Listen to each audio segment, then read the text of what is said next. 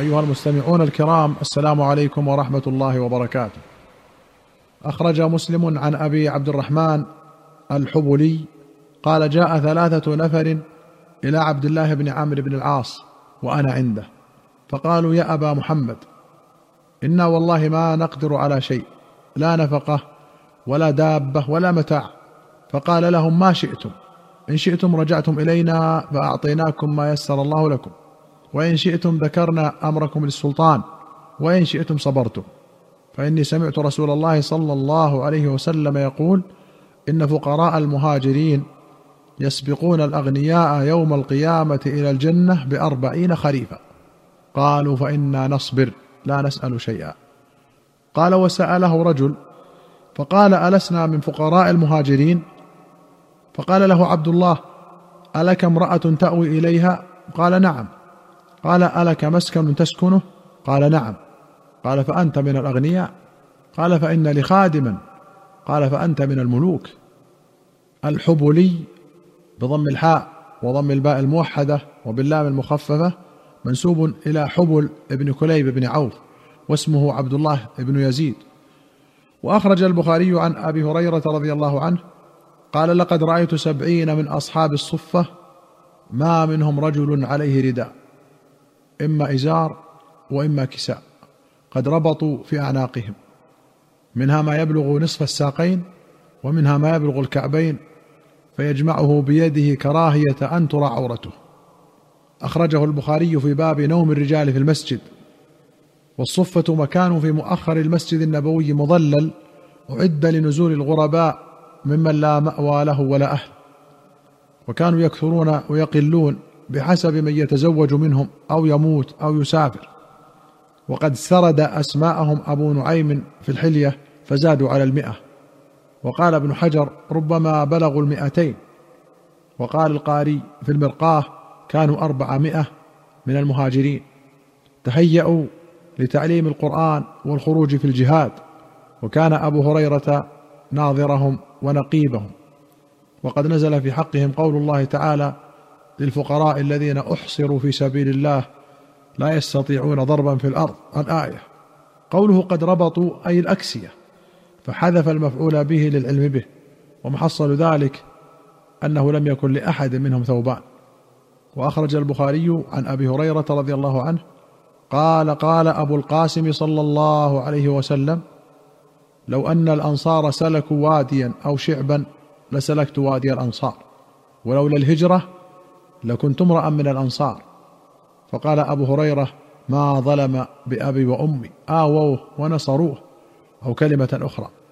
قوله لولا الهجرة قال القرطبي رحمه الله معناه لتسميت باسمكم وانتسبت إليكم. كما كانوا ينتسبون بالحلف. لكن خصوصية الهجرة وتربيتها سبقت فمنعت من ذلك وهي أعلى وأشرف فلا تتبدل بغيرها. ذكره ابن حجر وذكر تفسيرات أخرى. قوله أو كلمة أخرى أي نحو ما سبق. وأخرج البخاري ومسلم عن أنس قال جاءت امرأة من الأنصار إلى رسول الله صلى الله عليه وسلم ومعها صبي لها. فكلمها رسول الله صلى الله عليه وسلم وقال والذي نفسي بيده إنكم أحب الناس إلي مرتين. وفي رواية ثلاث مرات.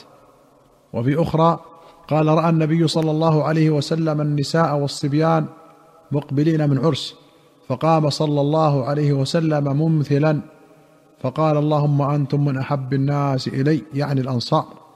قالها ثلاث مرات. ممثلا يروى بكسر الثاء وفتحها أي منتصبا قائما. يقال مثل الرجل ومثل بفتح الثاء وضمها يمثل مثولا إذا انتصب قائما والماثل القائم.